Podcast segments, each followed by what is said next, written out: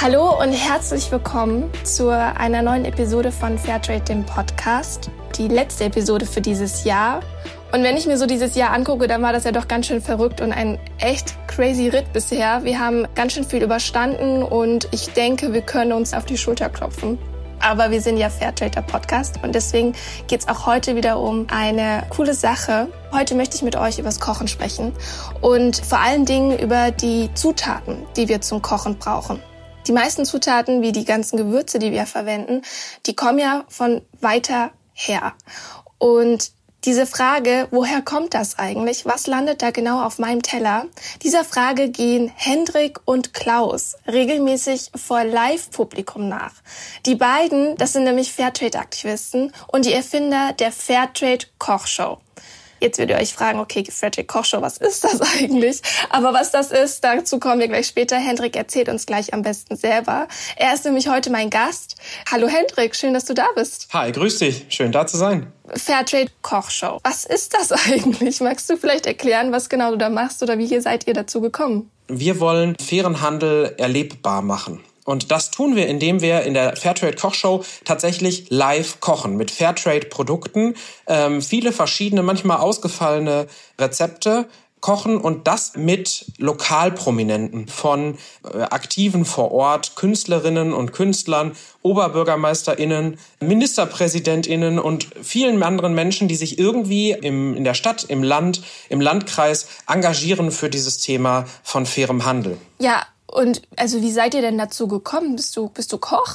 Kann ich nee, ich bin also kein gelernter Koch, aber ich bin Koch aus Leidenschaft. Also bei mir geht das Thema absolut durch den Magen und unsere Entstehung fängt tatsächlich ehrenamtlich in einem Weltladen an. Wir haben so im Fachgeschäft des fairen Handels miteinander gearbeitet und daraus entwickelte sich irgendwann dann die Idee, eine Fairtrade Kochshow zu machen. Das Ganze entstand mit einer Wette, die Klaus und ich hatten. Klaus hat gegen mich gewettet, dass ich es nicht schaffe, ein Drei-Gänge-Menü zu kochen mit mindestens 25 Fairtrade-Zutaten. Und diese Wette habe ich eingelöst im Rahmen einer Fair-Handelsmesse. Ähm, ich habe die Wette gewonnen, so viel sei dazu auch gesagt. Und nach dieser ersten Bühnenkoch-Live-Show meines Lebens kamen Leute auf uns zu und fragten, wo man uns buchen könnte. Und damit war der Moment geboren, darüber nachzudenken, dass das einfach ein entwicklungspolitisches Format sein könnte, um Menschen zu begeistern und dieses Thema nochmal in eine andere Öffentlichkeit zu bringen. Wie lange ist das denn her mit dieser Wette? Wie lange hat dieser Prozess bis heute gedauert? Das war jetzt vor acht Jahren. Das war 2012, da haben wir das gewettet und als wir 2012 die erste Anfrage bekommen haben, noch fürs gleiche Jahr, hatten wir überhaupt keine Idee, wie wir das so richtig konzeptionell auf die Beine stellen. Wir mussten irgendwie, äh, wenn du das vor Live-Publikum machst, dann musst du irgendwo eine Bühne hinschaffen und du musst eine Küche aufbauen und du musst irgendwie die Themen bringen. Und unser Weg war, und das wurde sehr, sehr schnell klar, wir müssen irgendwie den Leuten erzählen, woher kommen unsere Produkte. Also woher kommen die Lebensmittel des täglichen Bedarfs? Und das dann natürlich, ich sag mal, in beiderlei Komponenten. Einmal auf der einen Seite natürlich die guten Produkte, also die, die unter ethisch korrekten Bedingungen produziert sind, fair gehandelt sind. Und auf der anderen Seite, woher kommen denn die Lebensmittel, die es eben nicht sind? Also die entweder unter ausbeuterischen Bedingungen hergestellt sind oder die halt, ich sag mal, klimatechnisch einfach eine Katastrophe sind. Wenn ich im Dezember jetzt Erdbeeren haben möchte, dann ist das einfach Ware, die wird eingeflogen, die kommt aus Südafrika, die kommt aus Teilen von Mittel- und Zentralamerika. Also das heißt, da haben wir einfach ähm, Probleme, was das angeht. Ähm, es gibt ja Dutzende Kochshows, ne? Also brauche ich jetzt gar nicht alles aufzählen, was es so im Fernsehen gibt. Gestern Abend lief wieder eine. Was genau macht ihr jetzt spezifisch anders? Du hast erzählt, ihr kocht live. Ihr kocht mit mehrheitlich fairen Lebensmitteln und während des Kochens versucht ihr da die Leute noch mal irgendwie ja, aufzuklären, nenne ich es jetzt mal. Also erstmal, wir nehmen nie den erhobenen Zeigefinger. Das, was wir wollen und auf die Bühne bringen, nennen wir immer Infotainment, also Information und Entertainment. Die Leute sollen, und das ist unser Ziel, nach anderthalb, knapp zwei Stunden da rausgehen, die sollen einen netten Abend verbracht haben, die sollen gelacht haben, die sollen interessante Persönlichkeiten mit uns an äh, Topfpfanne und Herd getroffen haben und äh, die sollen vor allen Dingen eine Menge an Informationen mitgenommen haben. Ich glaube, das ist auch mit so das Positive daran, dass man äh, mit Freude quasi etwas erlebt und nebenbei so ein bisschen so Wissen to go mitgenommen hat. Beim nächsten Einkauf, vielleicht fällt es ja einem dann wieder ein. Wie muss ich mir denn jetzt so einen Abend mit euch konkret vorstellen? Wie, äh, was passiert da? Ich äh, kaufe mir ein Ticket, setze mich dahin, krieg was zu essen und gehe wieder, oder? Ähm, also ja, und zwischendrin reisen wir einmal um die Welt. Also das ist unser Konzept. Das heißt, wir machen uns regelmäßig, oder jetzt in diesem Jahr muss man ja sagen, haben uns regelmäßig auf den Weg gemacht ähm, in den globalen Süden, nach Asien, Afrika, nach Lateinamerika, weil wir wissen wollten, woher kommen unsere Produkte. Also es können nicht alle Menschen in den globalen Ursprung reisen und es können nicht ähm, alle Menschen quasi zu den Fairtrade-Kooperativen vor Ort und sich das angucken, dann hätten die tatsächlich auch irgendwie nichts mehr sonst zu tun.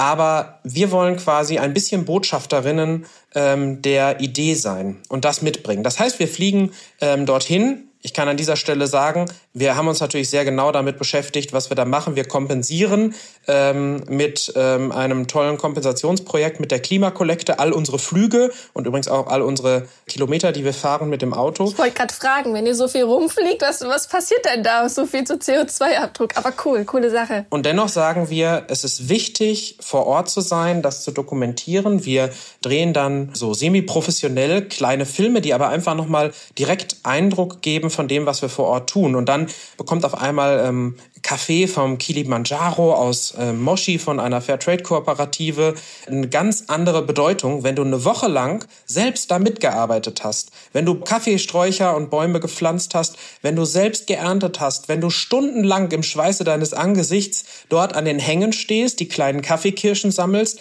die dann entpulpst, dann wiederum wäscht, ähm, trocknest, um hinterher nach wirklich viel harter und schweißtreibender Arbeit ähm, ein Kilogramm Rohkaffee gewonnen zu haben und einfach sehr deutlich wird, wenn du da zwischen diesen Kaffeesträuchern stehst, dass schlecht bezahlter Kaffee einfach sowas von unfair ist und ähm, das sind solche Momente, die wir versuchen in der Show zu transportieren, weil dann deutlich wird, wieso fairer Handel den Unterschied macht einfach.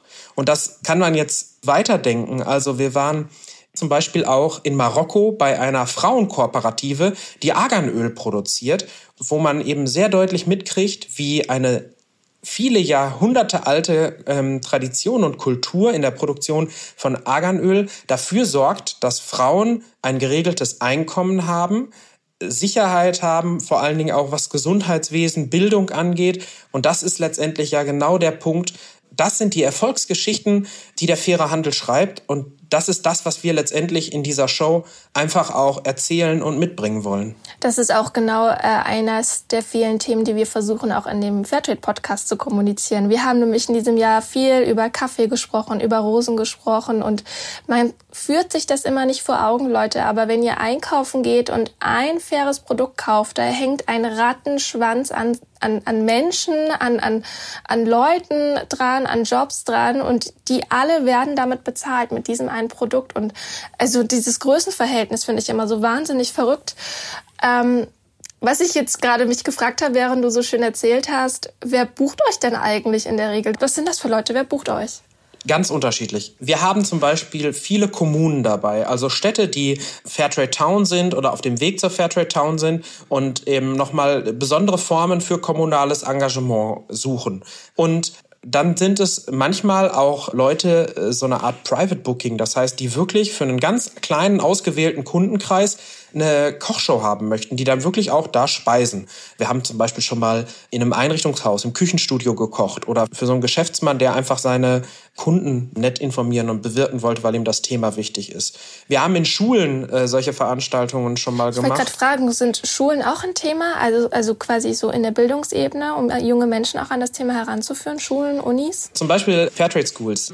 Da sind ja bundesweit ganz viele ganz engagierte Schulen dabei. Und wir waren mal Preis bei einem Wettbewerb von Fairtrade Deutschland und wurden verlost. Und dann ging es nach Ahlenwasser-Alfingen. Ähm, und wir haben in dieser Schule eine Kochshow gemacht. Die Aula war voll ähm, und für einen Tag ver verwandelte sich diese Aula eben in eine Küche und wir sind ja gemeinsam unterwegs gewesen und es war mit eine der schönsten Veranstaltungen 2019, die wir hatten, weil es eben nochmal die Leute ganz anders mitnimmt und abholt und es hat echt super Spaß gemacht. Das glaube ich. Das glaube ich dir sehr gerne, dass das Spaß macht. Ich habe gerade überlegt, auf deinen Reisen durch Afrika, Asien, Lateinamerika, was war dabei so das eindrücklichste oder ja, ich sag's mal salopp, was war das krasseste Erlebnis, was du bei diesen Reisen erlebt hast? Was hat dich da vielleicht mitgenommen, irgendwie berührt?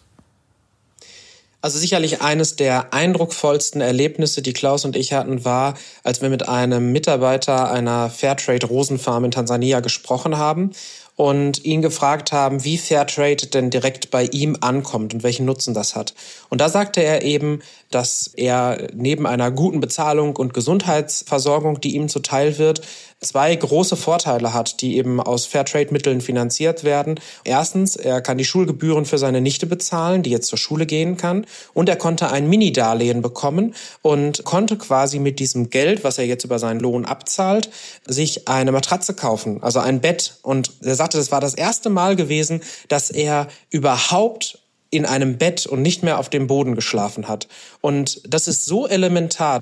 Und für uns ist es so selbstverständlich, ähm, dass das einfach diesen Moment so besonders machte, weil ganz, ganz deutlich wurde, wie fairer Handel die Lebensbedingungen von Menschen einfach verbessert. Heftig, ein eigenes Bett. Wie selbstverständlich das für uns eigentlich ist, oder? Verrückt. Eine Kritik an Fairtrade-Produkten ist ja oft, dass die Preise zu teuer sind oder teurer als jetzt konventionelle Produkte. Würdest du sagen, dass es teurer ist, ein Gericht oder sogar ein Menü aus fair gehandelten Zutaten zu kochen? Ja, die Frage des Preises ist tatsächlich für viele Menschen ganz relevant. Ich glaube aber, das hat gerade in Deutschland nochmal eine besondere Perspektive. Denn wenn man hier in Deutschland die Frage von Anteil für Lebensmittelkosten am Nettoeinkommen der Haushalte vergleicht, dann ist das auf äh, Europa gesehen mit eines der niedrigsten im Vergleich. Das heißt, die Frage um billige Lebensmittelkosten ist in gewisser Weise auch eine tatsächlich deutsche. Und deswegen ist diese Frage natürlich, was dürfen Produkte und Lebensmittel kosten, irgendwie damit verbunden. Ich würde immer das Pferd von hinten aufzäumen quasi und die Frage stellen, was ist denn der Betrag, den ein Lebensmittel wirklich wert ist? Damit einhergehend ist natürlich die Frage, was sind die Produktionsprozesse, unter denen etwas äh, hergestellt wird? Und da muss man halt einfach sagen, Fairtrade-Produkte, das bedeutet zu 90 Prozent kleinbäuerliche Produktionsweisen. Und das heißt viel Handarbeit, viel Sorgfalt, viel Liebe fürs Detail auch, die einfach gemacht werden muss. Gleichzeitig die Komponente biologische Erzeugung, die eben nochmal einen höheren Aufwand mit sich bringt, weil eben Chemie, Pestizide, Düngemittel nicht äh, in dem Maße einfach verwendet werden. Das wiederum heißt einfach, dass ein Produkt ja quasi ganz ökonomisch betrachtet absolut teurer sein muss als ein Produkt, was unter konventionellen Bedingungen hergestellt ist.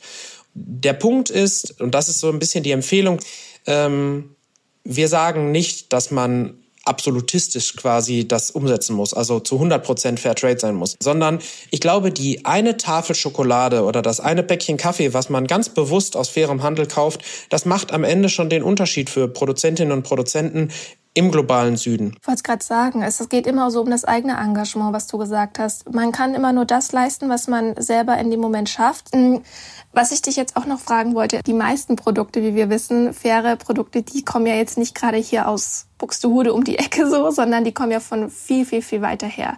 Ist das komplizierter, dementsprechend dann Gerichte und Menüs zusammenzustellen für euch? Oder wie, wie, wie macht ihr das? Wie muss ich mir das vorstellen? Woher kommt die Inspiration für die Lebensmittel und für diese fairen Produkte, die ihr versucht einzubinden? Also die kommen natürlich zu großen Teilen von unseren Reisen selbst. Also wir gucken sehr gerne in die Kochtöpfe dieser Welt und versuchen einfach auch nochmal zu lernen, wie man Dinge zubereitet. Also egal, ob das dann irgendwie ein, ein Curry in ähm, Asien ist oder, weiß ich nicht, traditionelle Süßspeisen in Lateinamerika. Wir sind einfach sehr, sehr neugierig und hinterfragen Dinge auch. Welche Gewürze sind das? Wie schmecken die? Gibt es die bei uns überhaupt? Und manchmal kreieren wir einfach neue Rezepte und das muss man sich einfach so vorstellen. Wir kochen das zusammen, prüfen das, evaluieren das und stellen uns halt auch die Frage, ist das ein Rezept, was für die Bühne taugt? Weil wir natürlich innerhalb von anderthalb Stunden die Gerichte auch kochen müssen, ähm, unverkosten müssen und wir haben noch eine Menge zu besprechen und zu erzählen mit unseren Gästen auf der Bühne. Das heißt, wir haben da einfach auch einen gewissen Zeitdruck. Wie hat denn die äh, Situation rund um Corona eure Arbeit jetzt als vor allem live Kochshow beeinträchtigt? Also Habt ihr irgendwie versucht, das Ganze virtuell hochzuziehen? Macht ihr, streamt ihr jetzt irgendwie eure Sachen über Social Media weiter? Wie, wie läuft das? Die Fairtrade Kochshow hat ihren Reiz darin, dass es eine Live-Bühnenshow ist. Und das hat sich sehr, sehr schnell und auch immer wieder in ein paar Experimenten gezeigt. Das ist nichts, was wir über den Stream oder über Plattformen irgendwie zu den Menschen bringen können.